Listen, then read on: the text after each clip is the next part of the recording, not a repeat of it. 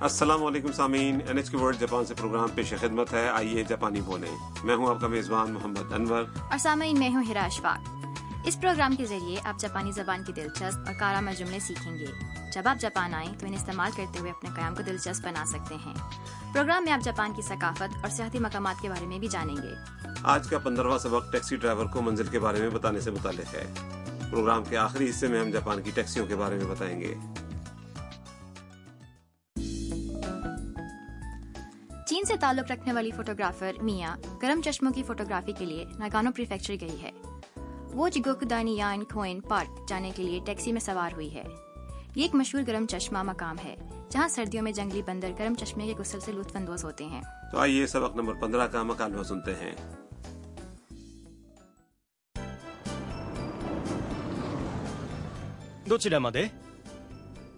سر نو سین مدے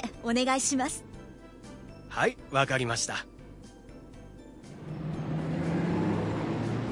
こちらは初めてですかはい初めてです猿の写真を撮りに行きますそうですか今日は寒いから猿がたくさん温泉に入ってますよ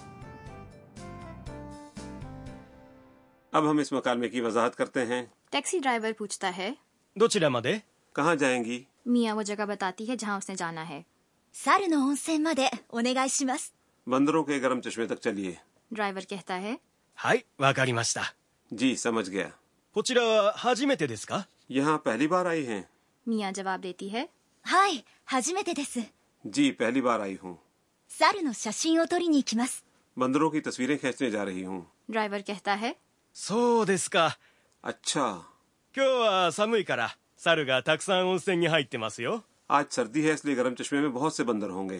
گرم چشمے میں غسل کرنے والے بندروں کا سائنسی نام جاپنیز مکاکس ہے۔ تاہم عام طور پر انہیں برفانی بندر کہا جاتا ہے۔ یہ پارک پہاڑوں کے کافی اندر واقع ہے۔ وہاں تک جانے کے لیے بس یا ٹیکسی سے اترنے کے بعد پیدل آدھے گھنٹے کی مسافت ہے۔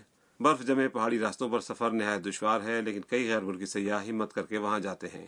آئیے آواز کا مکالمہ ایک بار پھر سنتے ہیں۔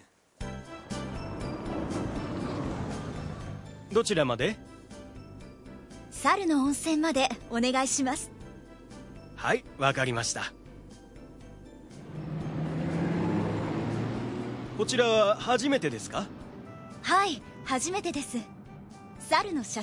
نیچی مسا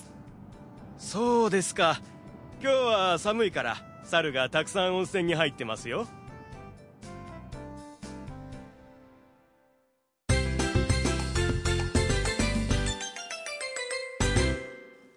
کے سبق کا کلیدی جملہ ہے بندروں کے گرم چشمے تک چلیے۔ اگر آپ اسے یاد کر لیں تو اس کی مدد سے آپ کسی ٹیکسی ڈرائیور کو اپنی منزل کے بارے میں بتا سکتے ہیں۔ سارو نو اونسین کے معنی ہے بندروں کا گرم چشمہ۔ اس میں سارو یعنی بندر اور اونسین یعنی گرم چشمہ کے درمیان دو اسموں کو جوڑنے والا حرف جار نو لگایا گیا ہے۔ اس طریقے سے پہلا اسم دوسرے اسم کی تشریح کرتا ہے۔ مادے کے معنی ہے تک اور اونگائی شماس کسی چیز کی درخواست کرنے کے لیے استعمال ہوتا ہے اب آج کا نقطہ ٹیکسی ڈرائیور کو کہیں چلنے کا کہنے کے لیے منزل یعنی اس جگہ کے نام کے بعد مادے اور اس کے بعد اونگائی شماس لگائیں اور اب وقت ہوا ہے مشکا تو سامعین سنیے اور دہرائیے اونیگائی شماس سارو نو اونسین مدے اونگائی شماس سارو نو اونسین مدے اونگائی شماس جی سامعین یقیناً آپ نے جملوں کو عمدگی سے دہرا لیا ہوگا اب ایک ٹیکسی ڈرائیور اور مسافر کے درمیان ایک مختصر مکالمہ سنیے どちらまでですか空港までお願いします اور اب اس مکالمے کی تشریح どちらまでですか کہاں جائیں گے دو چرا مادے میں دو چرا ایک سوالیہ لفظ ہے جو دو کو یعنی کہاں کی شائستہ شکل ہے۔ مسافر جواب دیتا ہے کو ہوائی اڈے تک چلیے۔ کو کو کے معنی ہے ہوائی اڈا کو کو میں کو اور کو دونوں حصوں کا تلفظ لمبا ہے۔ تو سامعین سنیے اور دہرائیے۔ کو کو مدے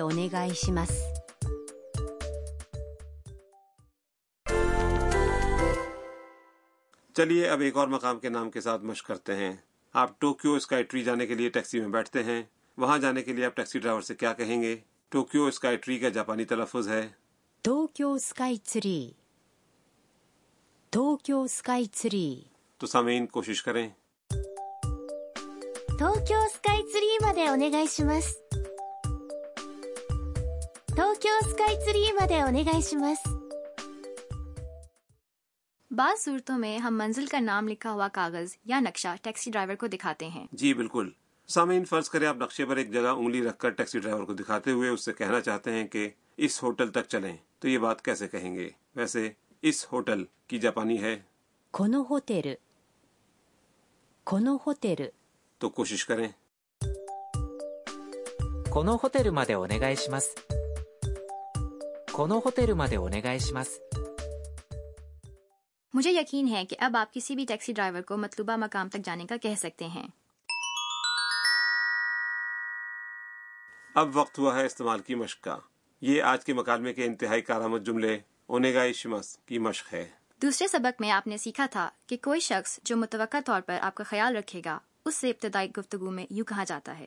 یوروشک اونیگا شمس سے پہلے کوئی اسم لگا کر یہ جملہ کسی بھی قسم کی درخواست کرنے کے لیے استعمال کیا جا سکتا ہے۔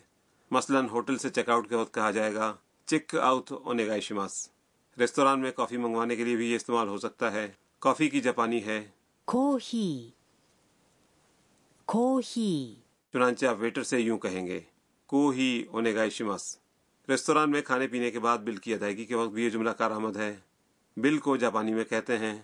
اوکائی کے اوکائی کے تو بل کی ادائیگی کے وقت عملے سے کہا جائے گا اوکائی کے اونیگائی شمس تو سامعین سنیے اور دہرائیے チェックアウトお願いしますコーヒーお願いしますお会計お願いします اب آج کا مکالمہ ایک بار پھر سنیے اس حصے پر خصوصی دھیان دیں جس میں میاں ٹیکسی ڈرائیور کو اپنی منزل کے بارے میں بتاتی ہے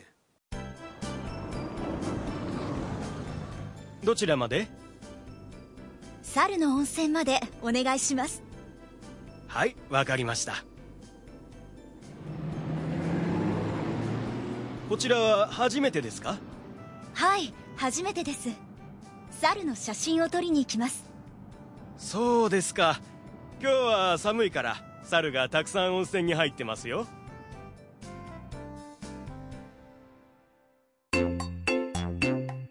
はるさんの知恵袋 اب ہاروساں کی زمبیل کا کارنر۔ آج کا موضوع ہے جاپان کی ٹیکسیاں۔ جاپان کی ٹیکسیوں میں کرایہ کی رقم میٹر پر ظاہر ہوتی ہے اس لیے ڈرائیور سے کرایہ طے کرنے کی ضرورت نہیں ہوتی۔ اور جاپان میں ٹپ دینے کا رواج بھی نہیں۔ یہ تو بہت اچھی معلومات ہیں۔ ویسے ٹیکسی کہاں سے ملتی ہے؟ ہوائی اڈے اسٹیشن ہوٹل یا سیاحتی مقامات پر عام طور پر ٹیکسی اسٹینڈ ہوتا ہے۔ شہری علاقوں میں سڑک پر ہاتھ اٹھا کر بھی ٹیکسی روکی جا سکتی ہے۔ اور مسافر کو ٹیکسی کا دروازہ کھولنے کی ضرورت نہیں۔ ٹیکسی کا پچھلا دروازہ ڈرائیور کھولتا اور بند کرتا ہے۔ اچھا تو ٹیکسی خالی ہونے کا کیسے پتا چلتا ہے؟ ٹیکسی خالی ہونے کی صورت میں اس کے ڈیش بورڈ پر لگے ہوئے ڈسپلے میں باہر سے کانجی حروف میں کوشا لکھا ہوا نظر آتا ہے جس کا مطلب ہے ٹیکسی خالی ہونا۔ یہ کانجی حروف پہلے سے یاد کر لیے جائیں تو ٹیکسی لینے میں کافی آسانی ہوگی نا؟ جی بالکل۔ ویسے رات کے وقت تو ایک اور آسانی بھی ہے۔ چھت پر لگی ہوئی لائٹ روشن ہونے کا مطلب ہے ٹیکسی خالی ہونا۔ اور یقیناً فون کے ذریعے ٹیکسی بلوانا بھی ممکن ہوگا۔ جی بالکل ممکن ہے۔ بلکہ اب تو ٹیکسی بلوانے کے لیے انگریزی کے اسمارٹ فون ایپ بھی دستیاب ہیں۔ لیکن کم گنجان علاقوں میں ٹیکسیوں کی تعداد بھی کم ہوتی ہے اس لیے وہاں پہلے سے بکنگ کروا لینا بہتر ہوگا۔ ٹیکسی بعض سہولت سواری تو ہے لیکن شہروں میں ٹریفک جام کے باعث اس سے سفر میں خاصا وقت صرف ہو سکتا ہے۔ جی ہاں آپ نے بالکل درست نشاندہی کی۔ ٹیکسی استعمال کرنے کی صورت میں وقت میں گنجائش رکھنا بہت اہم ہے۔ اس کے علاوہ یہ جاننا بھی ضروری ہے کہ سفر کا وقت بڑھنے کے ساتھ ساتھ ٹیکسی کا کرایہ بھی بڑھتا جائے گا۔